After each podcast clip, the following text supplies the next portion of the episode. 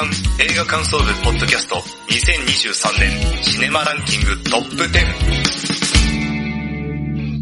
さあ、始まりました。月刊映画感想部ポッドキャスト。この番組の部員である、矢野智之です。同じく部員の滝沢亮です。よろしくお願いします。この番組は現在劇場公開されている新作映画を映画感想部員である矢野と滝沢がそれぞれサイコロを振って当たった映画について感想を言う番組なんですが、はい、えー、前回配信に引き続き、はい月間映画感想部ポッドキャスト2023年シネマランキングトップ10をお送りしております。はい、えー、第10位から第4位まではすでに発表し、配信を終えておりますので、はいこちらでご確認してください。はい今回は、えー、ついにトップ3をはい。発表していきたいと思います。はい。はい、発表方式はですね、はいえー交互に作品を発表して、その後感想を言うという流れです。はい。そのように進めていきたいと思います。はい、次トップ3ですね。来ましたね。はいついにもうベスト3ですよ。そうですね。じゃあ行きますか？はい。じゃあまず、トップ3の発表をしていきましょう。はいじゃあまずはタイトルからお互い言っていきましょう。じゃあ竹田さん、第3位は、ガーディアンズ・オブ・ギャラクシーボリューム3です。ほほはい矢野さんは何でしょうか？君は放課後インソムニア。おー、はいはいはいはじゃあ竹田さんの方からお願いします。いはいはい。はい。まあこの作品はですね、はいえー今年の6月号で私が感想を言っているので、あ詳細はそちらで聞いていただければと思います。はいうんまあこの作品ね、まあ良かったところをかいつまんでいきたいと思うんですけど、まあロケットの過去ね、うまあ全然知らなかったんですけど、うんまあ非常にね、こんなひどい環境下で彼は育ってきたんだなっていうはいはいはい。のが伝わりましたよね。まああくまで本当物扱いみたいなね、そうね。そんな感じの過去でしたよね。うんああ、そりゃ彼か、語りたがらないよなうんって非常に思いましたね。うん。うん、それがね、あの、だから今回のボリューム3ってあの、ロケット中心の話なんですよね。そうそ頭はロケットで始まって、ケツもロケットで終わるっていう。う。まあそうね。そうそうそうそう。ピーターの話じゃないんですよね。うん、そうなんですよ。で、この作品ね、やっぱりあの、本当に、あの、感想としてはですね、もう8年半にわたりまして、あの、非常にいいものを見させていただきましたと。はい。クソお世話になりました。ありがとうございました。はいはいはい本当に。だから、ガーディアンズ・オブ・ギャラクシーの1と2見てきた人へのは、本当最高の贈り物だったなと。うん。だから、8年半経って、それぞれみんな大人になってるからこそ、この作品で一番伝えようとしてる、結局、最後は愛だぜっていうのが非常によく伝わってくる。んですよね。はいはい。うんガーディアンズ・オブ・ギャラクシーで出てくる、そのピーター・クイルとか、ガモーラとか、ロケットとかみんなそうですけど、あの、愛情っていうものを知らないんですよね、彼らは。だからこそ人によっては憎しみうん。というのが強くなったりしてっていう。だから人に対して愛情で接するわけじゃなくて、憎しみ、憎しみ、憎しみって言っちゃうね。そんな感じで。それはもうみんなそうでしたもんね。そうですね。まあ特に、まあドラッグスとかね、んそうでしたよね。だから、サノスに、あの、奥さんと、えー子供を殺されて、で、その復讐の鬼となって生きてきた人間が、まあ最後は、その、子供たちを救うっていうね、その不正ってのがね、うん。最後見せるんですよね。うん。から彼は最初はその、あの、馬鹿にされるようなうん暴走マシンみたいなうん。男っていう風に見られてたけど、ん実は心優しき男だったなっていうところに着地するわけですよね。そうね。両親がね。うんそう、そういうところとかめちゃくちゃね、この、グッてくる、胸にグッてきますよね。ほんとね、素晴らしいんですよ。で、最後ね、うんえー、ロケットをあのをが隊長となった新たなガーディアンズ・ギャラクシーで流れる曲が、えー、カマンド・ゲッチュー・ラブっていう曲なんですけど、まあその、えー、曲の和訳というのが、まあ君はありのままが素晴らしいんだよと。うん。えー、こっちにおいでよと。うん。えー、俺たちで愛をつかもうぜと、うん一緒に愛をつかもうぜっていうのうんが歌詞なんですよね。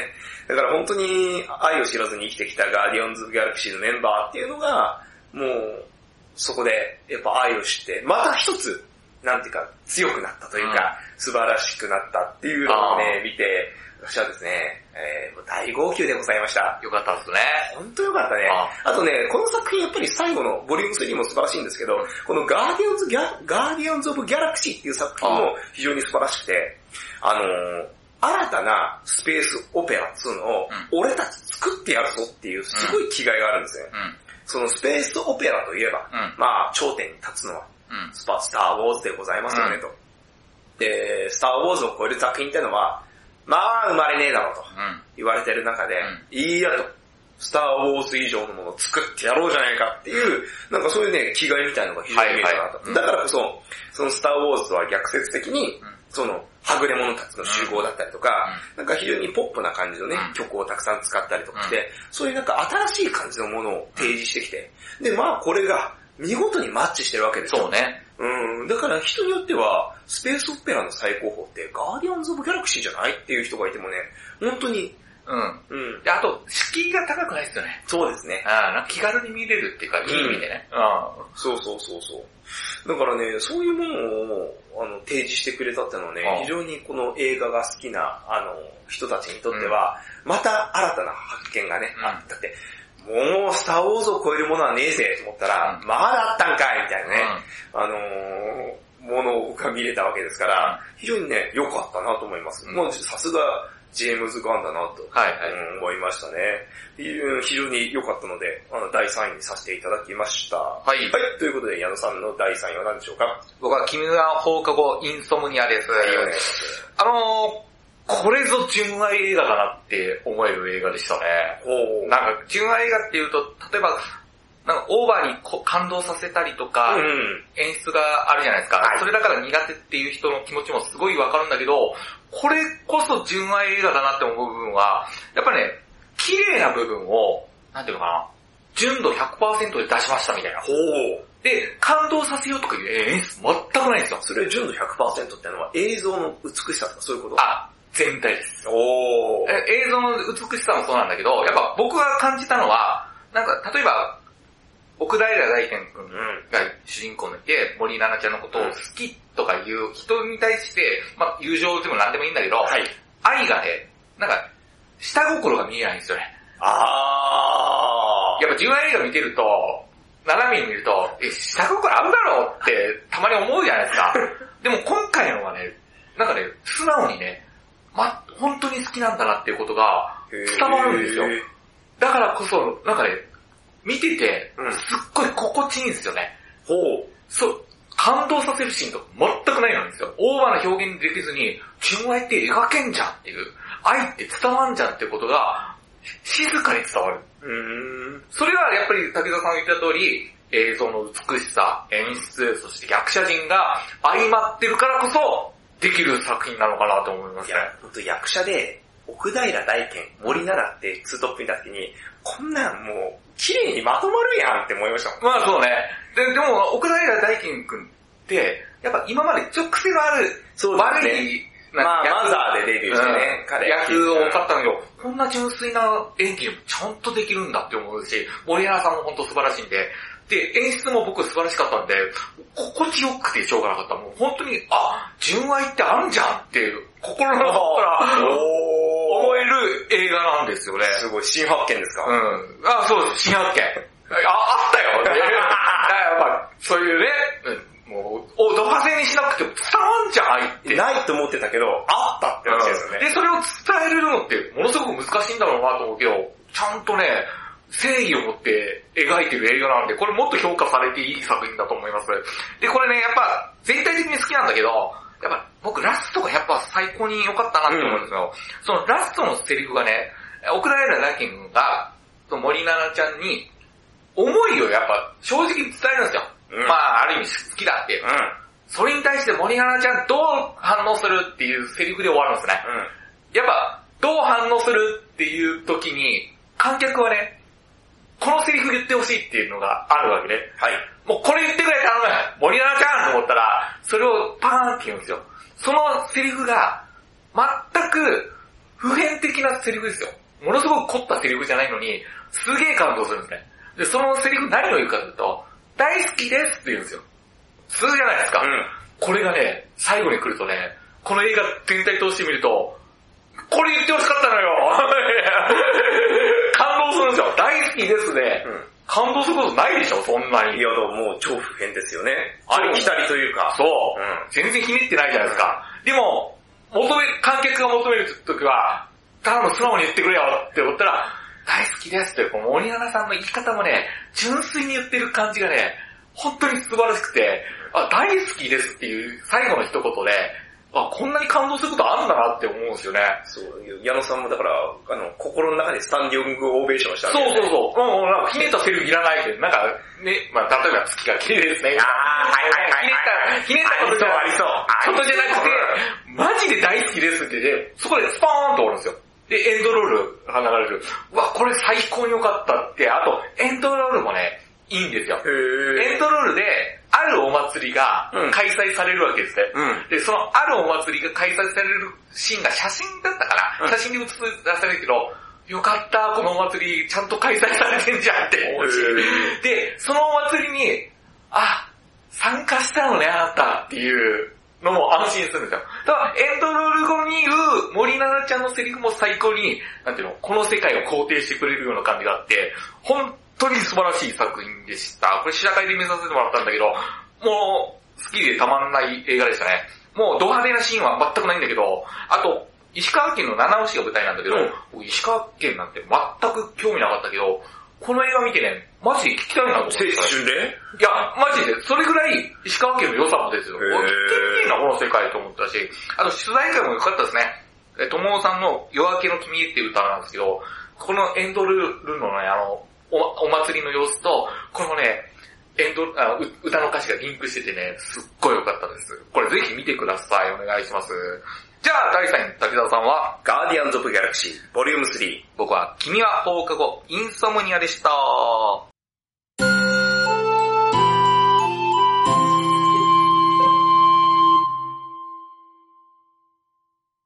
は続いて第2位の発表です。いでは、滝沢さん、第2位は、憧れを超えた侍たち、世界一への記録です。えー、知らないな、それ。はい。矢野さんはガーディアンズ・オブ・ギャラクシー、ボリューム3です。おー、ここでですか？はい。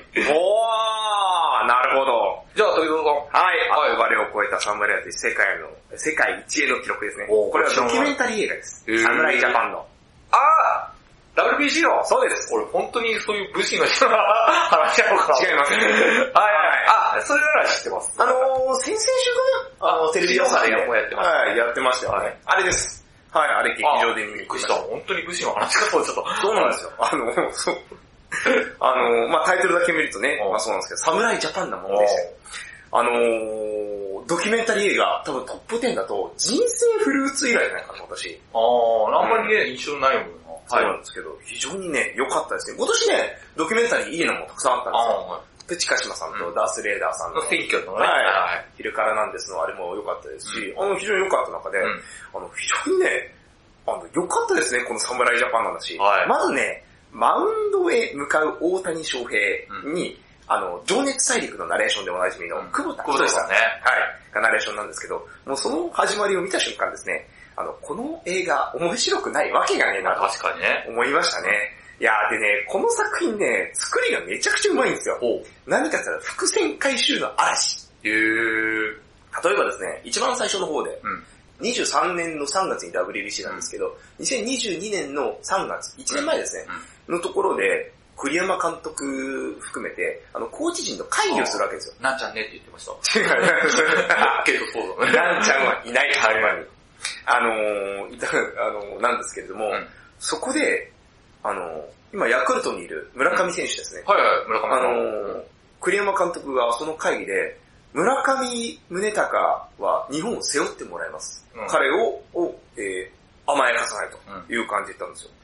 で、これがですね、この作品のある意味では最大の伏線だなと思ってて、うん確かにね。あのー今僕は思う、伏線回収してるなと思う。そうなんですよ。っていうのも、メキシコ戦、さあの、準決勝なんですけど、そのサヨナラ打を打ったのはそうね。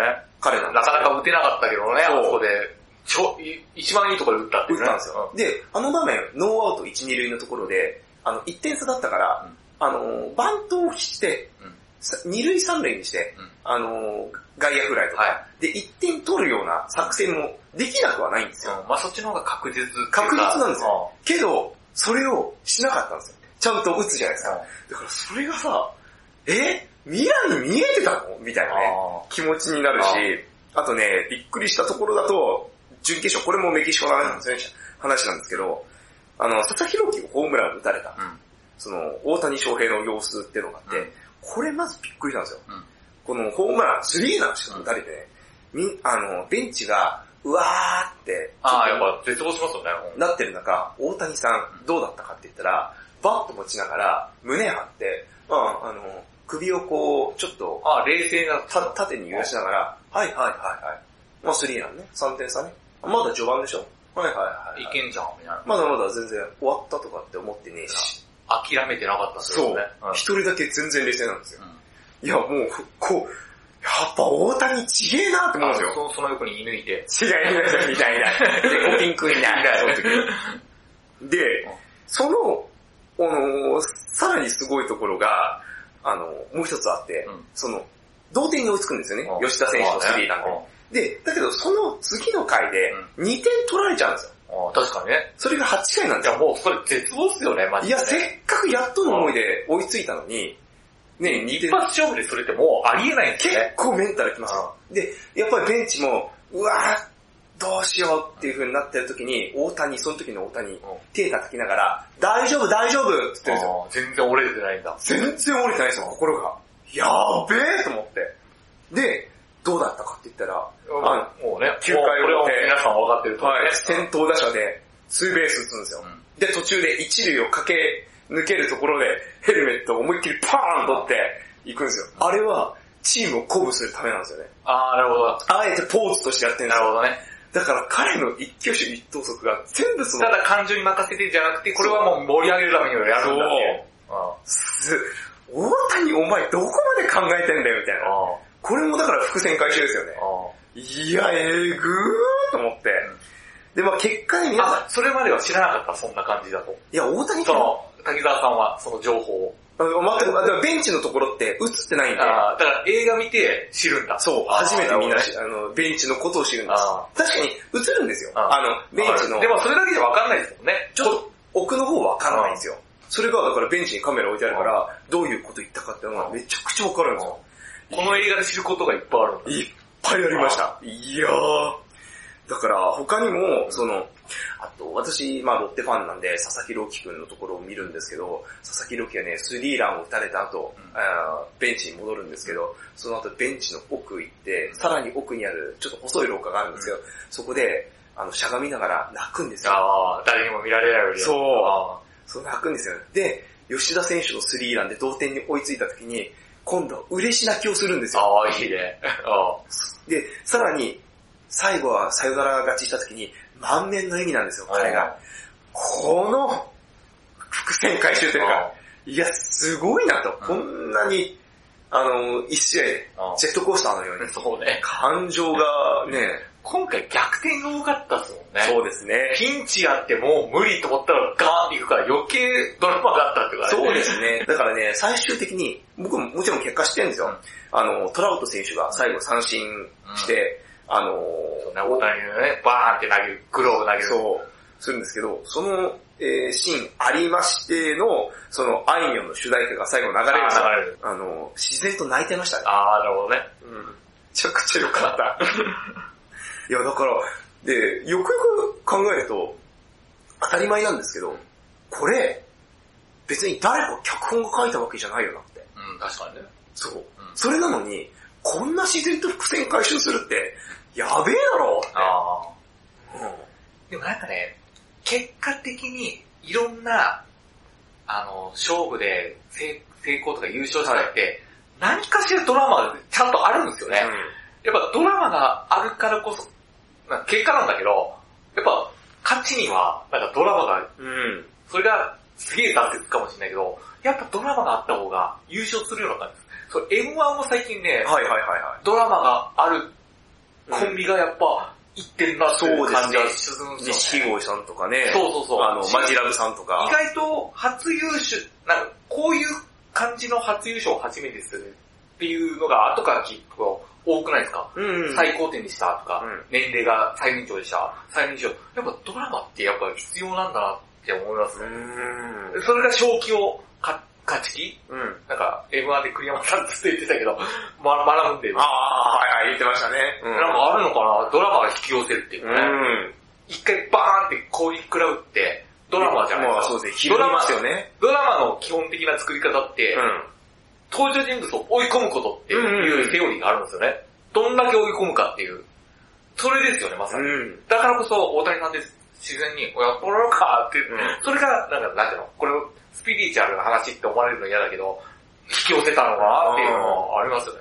それ見るとやっぱ思う、思いますよね、やっぱ。いや、すごいなって。いや、だからなんか全部、だからある意味、脚本栗山さん、うんえー主演大谷さんのまあ映画なんです、結果的にまあ、ね。結果的にね。だけどそれが、あの、ノンフィクションなんですよね。うんその凄さ。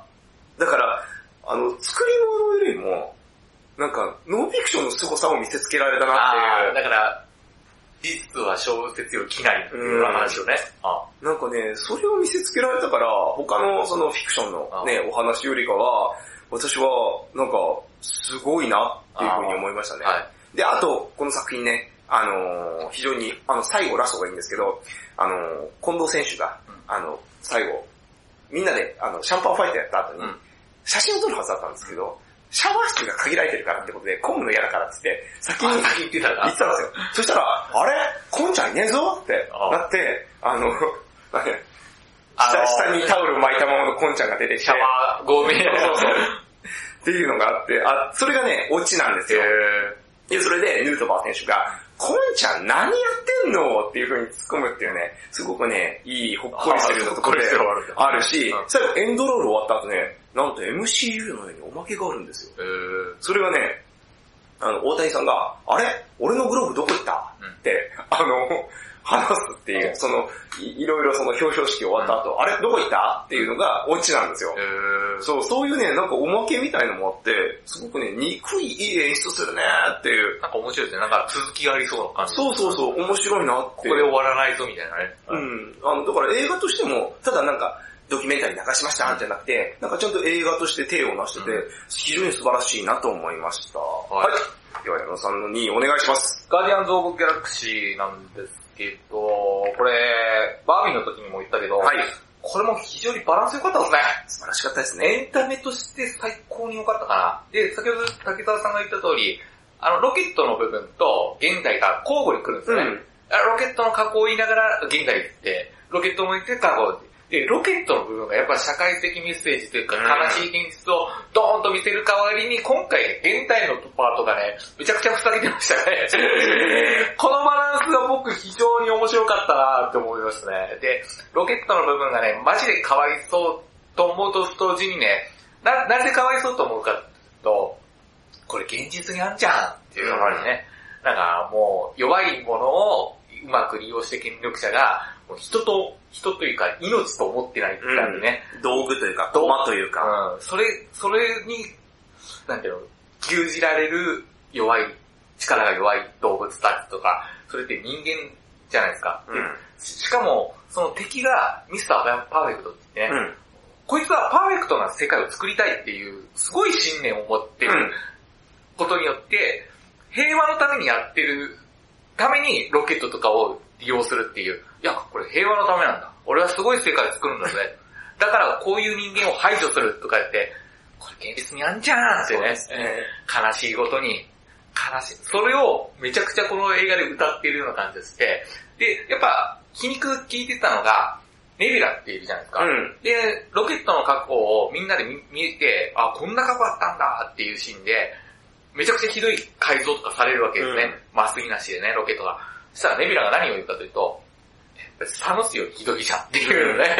これが僕はいいなと思ったのが、あの、ミスターパーフェクトとかやってることって、先ほど言った通り、現実にあることじゃないですか。うん。それって戦争の時に人体実験もあったし、はい今も動物もそういう実験されているとか、ないがしろにされている、で戦争で犠牲になるのってやっぱ市民だよっていうことじゃないですか。で、現実のロケットたちに対して、架空の敵であるサノスより悪いって現実がよっぽど悪いよねっていうことをうんパッて言ったセリフだと思うんで、それがやっぱあるし、やっぱジェームズ・ガンの作品ってやっぱ最後には、お前らラメんじゃねえぞ権力者みたいなね。よよ弱い人たち人たちがこんだけお前牛人だよお前らラメんだよっていう感じの愛に溢れた終わりだったじゃないですか。最後のクライマックスとか。お前らラメんじゃねえぞ愛だよ愛っていう、なんか、権力者とか欲にまみれた今の現現代の悪に対して、ちゃんと愛で、ドワーンみんな頑張ろうぜっていう感じで言ったのがものすごく感動したし、面白かったですね。あの、コメディ部分としても最高に良かったかなし、やっぱ、ガーディアン解散するけど、あ、解散しないでとは思うよ。うん。それぐらい切ないし、やっぱ、あの、IMAX3 で見てよかったなと思いますね、俺。最高に面白かったです。エンタメとして、えー、結構すごいところを描いた、描いたし、ちゃんと敷居が低いんですよね。なんか、うん気軽に見て、堅苦しくないところも良かったから、全体的にすごいバランスいい作品でした。では、第2位、竹澤さんは、憧れを超えた侍たち、世界一への記録。僕は、ガーディアンズ・オブ・ギャラクシー、ボリューム3でした。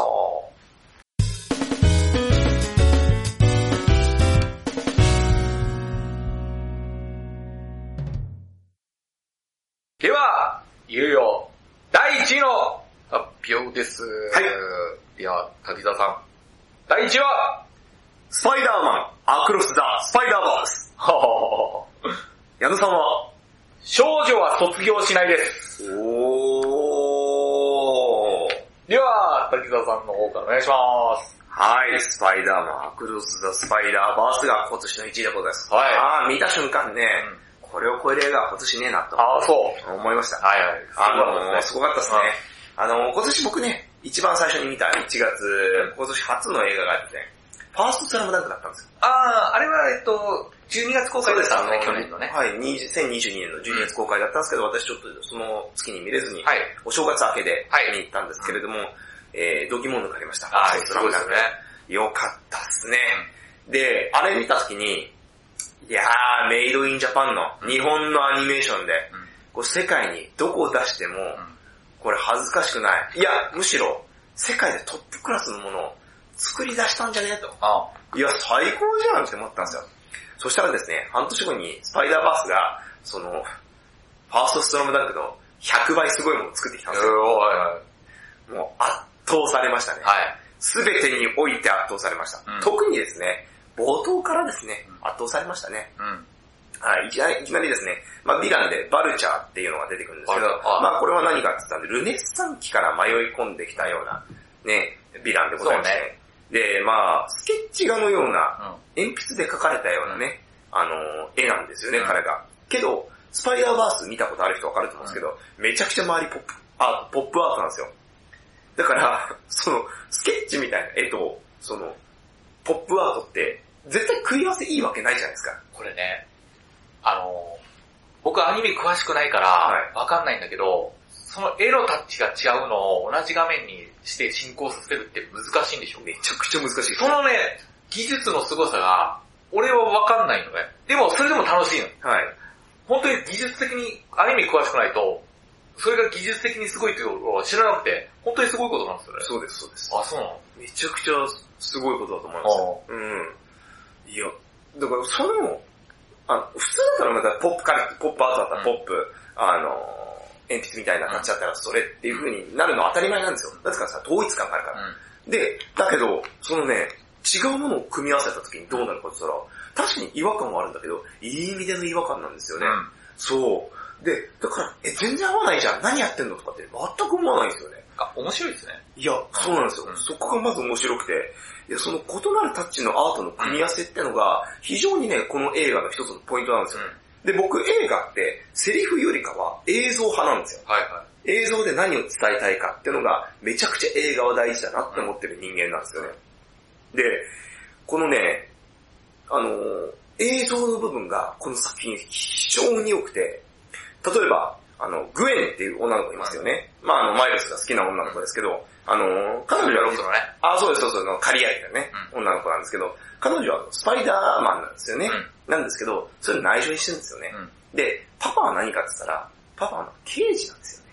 だから、ある種敵っていうか、そうね、なんですよ。警察は捕まえるんですよね、スパイダーマンのことをね。あそうなんですよ。うんあの、というところの、その、けど、お父さんは、まさか自分の娘がスパイダーマンなん、なんて、く思ってないんですよ。思ってない。けど、そこで、ちょっとズレが発生したりするわけですよね。親子関係の。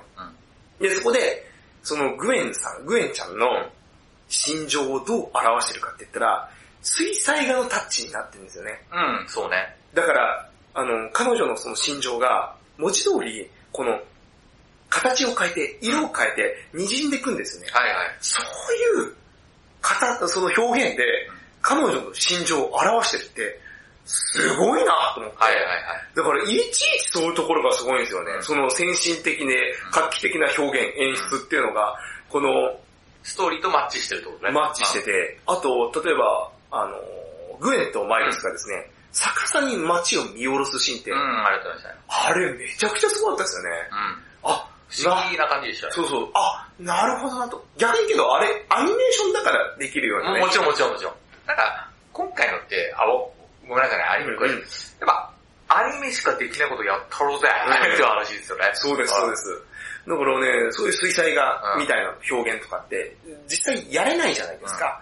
あの、実写だとね。実写でね。まあ多分やったとしても多分膨大なお金かかっちゃうし、なんか多分ズレとか生じるけど、けど、その水彩画って絵じゃないですか。で、アニメーション絵じゃないですか。だから食い合わせいいんですよね。うんそういうところをね、うまく、その、使ってるのが、めちゃくちゃうまいなって思いましたね、この作品。うんうん。だからね、あのーこの作品見た時に、まあさっきも言いましたけど、いや、これあと、5、6年は余裕で超えられないっしょ。おーこれどんな一生懸命日本、特に日本の映画、うん。やっと、やっとの思いで、うんファーストスラムダンクがかなり世界的な基準に行ったと思ったら、その遥か先をもうスパイダーバースがやってたってことで、もう私は愕然としてしまいましたね。はある種。はい。うわ、すげえ。うん。で、もちろん物語としてもね、当たり前だけど、めちゃくちゃ面白いしね。うんその、マイルスが、まあ、パラレルワールドにね、いろいろ行ったりするわけですよね。うん、そういうところも面白かったり面白いですね。ね、マルチバースっていうところもね、描いてて面白かったし、あとは、俺もさっきから、あの映画感想部でのランキングでね、矢野さんもよく言ってるけど、正義っていう誇張してる奴らほど、うんもう厄介なもんはいないわけですよ。ああの、スパイダーマンがたくさんいるところ行くじゃないですか。そしたらその一番ね、長みたいな、うん関智和さんがこうやってますけど、あいつが、その異分子は許さねえみたいなね、感じになるわけですよね。いやー、でも同じスパイダーマンなんですよ。うんけど、ね、あの、そういう風に思って一番厄介ですよね。そうね。けど彼は彼の正義からそうしてるっていうことってね。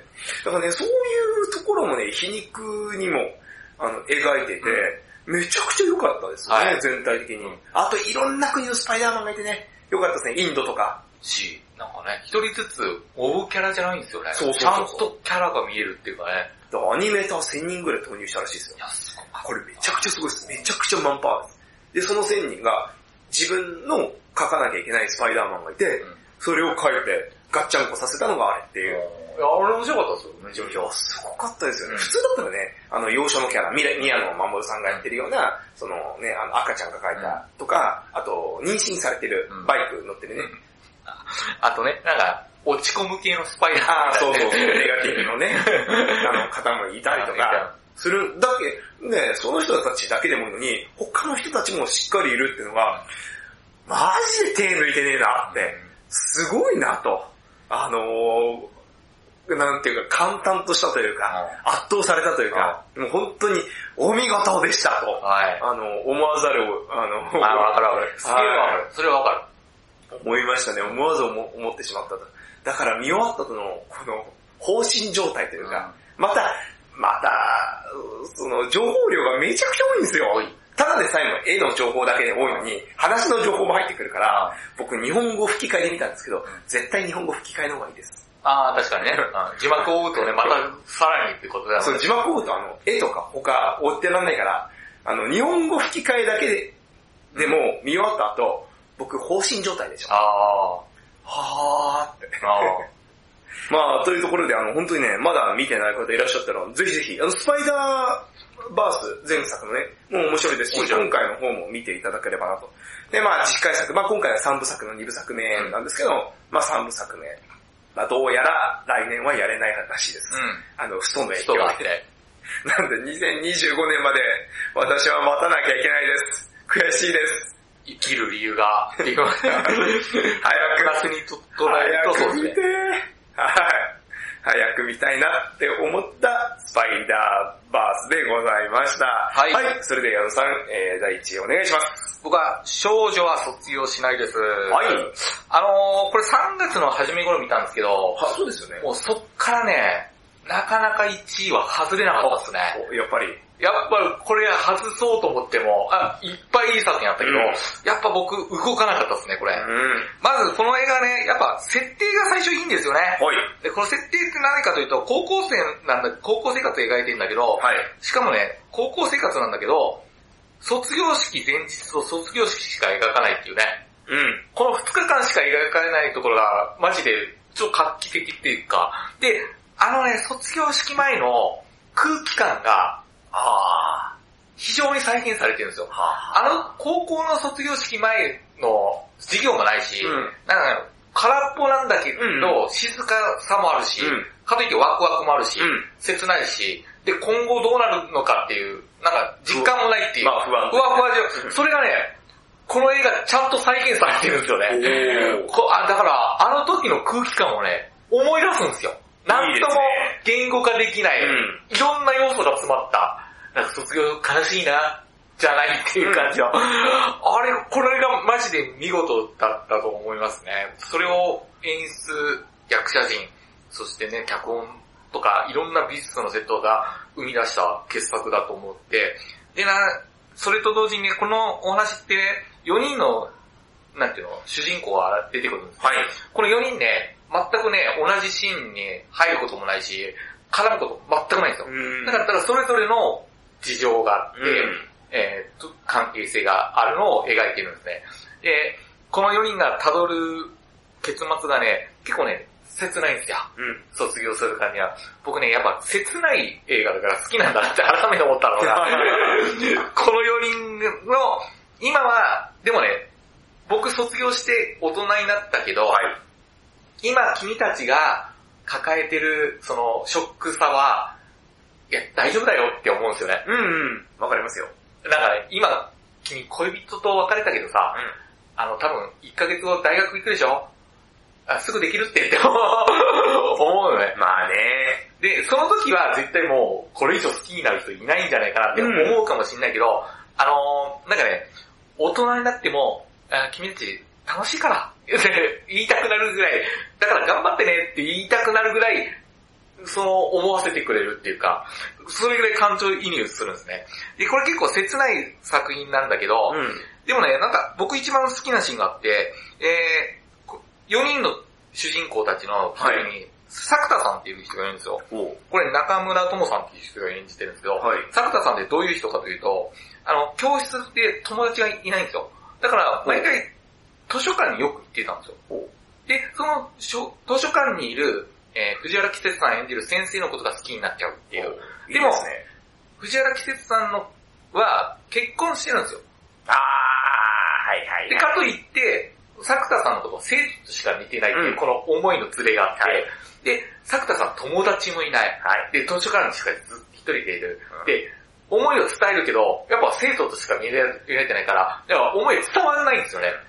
で、その、そんな作田さんが、卒業式の時に、ちょっと救われるんですよね。へで、その救われる理由が僕すごく好きで、はいはい。あの、卒業式終わって教室行ったら、卒業アルバムの後ろの方にみんなでメッセージを書き合うじゃないですか。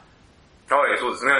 寄せ書きってやつですよね。寄せ書きっていうか、卒業式のか各個人のね。あー、はいはいはい。だから、これって自分から友達とかにあー、はい。言いに行かないといはいけないんですよね。うん。で、作田さんは友達いないわけですよ。だからないわけですよね。だからね、そのみんながワイワイやってるのが、一人ポツンといるんですよ。うん一番、なんていうの、しょ孤独を感じるし。まあ、罰が悪いというか。でもね、ある、作田さんの横に座ってる女の子がいて、うん。その女の子は多分クラスの中でも一番目立つ子なんですよね。うん多分よ言うにクラスの一軍って言われる子なんですけど、その子がね、作田さんの横にずっと座ってたんだけど、この時のシーンで、あ、作田さんのある部分、ああるアイテムを見て、あ、作田さんあれ？私と同じ趣味あんじゃんみたいなことを言うんですよ。えー、作田さん、それ好きだったの？って言って、あ私好きだったって。あ、そうだったんだって。で、その女の子が何を言うかと、作田さんに何を言うかと、あ、じゃあもっと話しとけばよかったねって、気づかなかったねって、そこで、あ、じゃあ、また話そうねって約束するんですよ。うんで、さ、作田さんの卒業アルバムにその子メッセージ書いてくるんですよ。いいですね。で、その時の作田さんの笑顔がもうめちゃくちゃいいんですよ。いいですね。だから、その一瞬で、その子は別に作田さんのことを助けようとか思ってない。何気に、あ、同じ趣味じゃん話そうよ思って、話せばよかったねっていう。で、何気ない会話なんだけど、作田さんにとっては、この一瞬で、なんていうの？この3年間苦しかったけど、ちょっと救われたような感じがするね。その時の作田さんの笑顔いいし、あと思ったのは、この約束が叶わないかもしれない。うん。これだけの会話かもしれないけど、でもそれでいいんですよね。うん。これきっかけにその女の子とじゃあ仲良くなるかもしれない。あ、じゃあ、大学行っても、あ、親友になるかもしれないよ。それはわかんないんだけど、で、これ限りでも全然いいんですよ。作田さんにとっては。そのね、描き方がすごい良かったかなと思います。で、そもろもろ、他の、他の3人たちのメッセージ、えー物語も、非常に切ないし、やっぱ役者陣のね、4人とか、その他のメンバーの役者陣の細かい表情がね、たまんなくいいんですよね。うん。セリフないんだけど、今この子こう思ってんだろうなっていうことが微妙なニュアンスでわかるし、うんあ、今、なんかその思いのズレの伝わらなさがね、うんお互いもどかしいんですよ、見ていて。それが表現されているのも本当に良かったです。あとこれ、僕3月の初めに見たって言うじゃないですか。はい。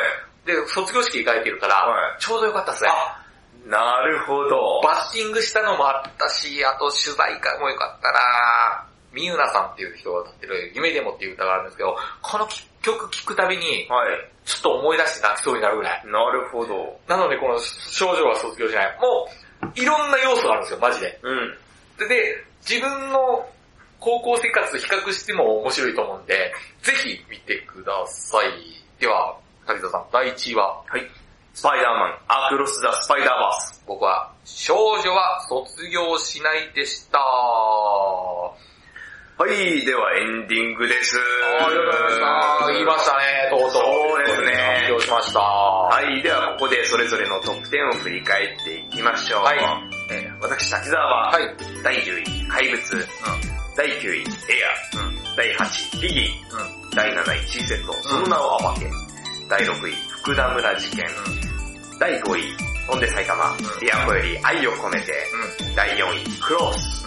第3位、ガーディアンズ・オブ・ギャラクシー、ボリューム3。第2位、憧れを超えた侍たち、世界一への記録。そして第1位がスパイダーマン、アクロス・ザ・スパイダーバー。はい。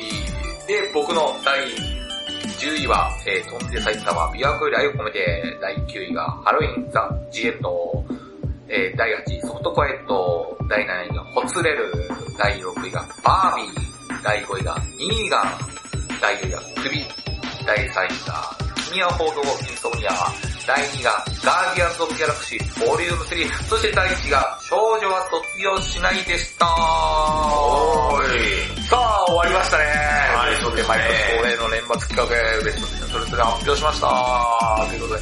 えーっとね、これ以外にもね、僕ね、9割見た、9割良かったんですよね。うん。だからもう、めちゃめちゃ語りたい作品があるんですけど、ととりあえず10位に絞ったんで、えー、今年もめちゃくちゃ面白かったです。映画。で来年もすごい楽しみですね。うん、私は、あの、1位がアニメで、はい2位がドキュメンタリーという、はいなかなかあんまりない。例年とはちょっと違う感じで。やっぱね、そういう方が、すごく心に刺さったなという感じです。なんかわかんないよね。いいろんなトレンドもあるし、その時の、なんていうの、流れもあるしね。確かに去年のトップ10見たんですけど、自分の。あのね、トップ5は全部邦画だったんですよ。おうんっていうところだったりとか、その時その時の自分の中でのトレンドとか、ね、良かった感じとかあったりするその時の環境もあるしね。うん自分のね。そうですねだ。から映画見ててやっぱ気づかされることもあるし、うんやっぱそれが面白いですよね。そうですね。なので来年もぜひ楽しみにしていきたいと思います。ははいでは今年も1年間聞いていただきありがとうござありがとうございました。来年も1月1日、あ、1月初めからやっていきますので、よろしくお願いします。いでは、今年1年、お疲れ様でした。お疲れ様でした。それと来年もぜひよろしくお願いします。お願いします。以上、月間映画感想部ポッドキャストでした良いお年を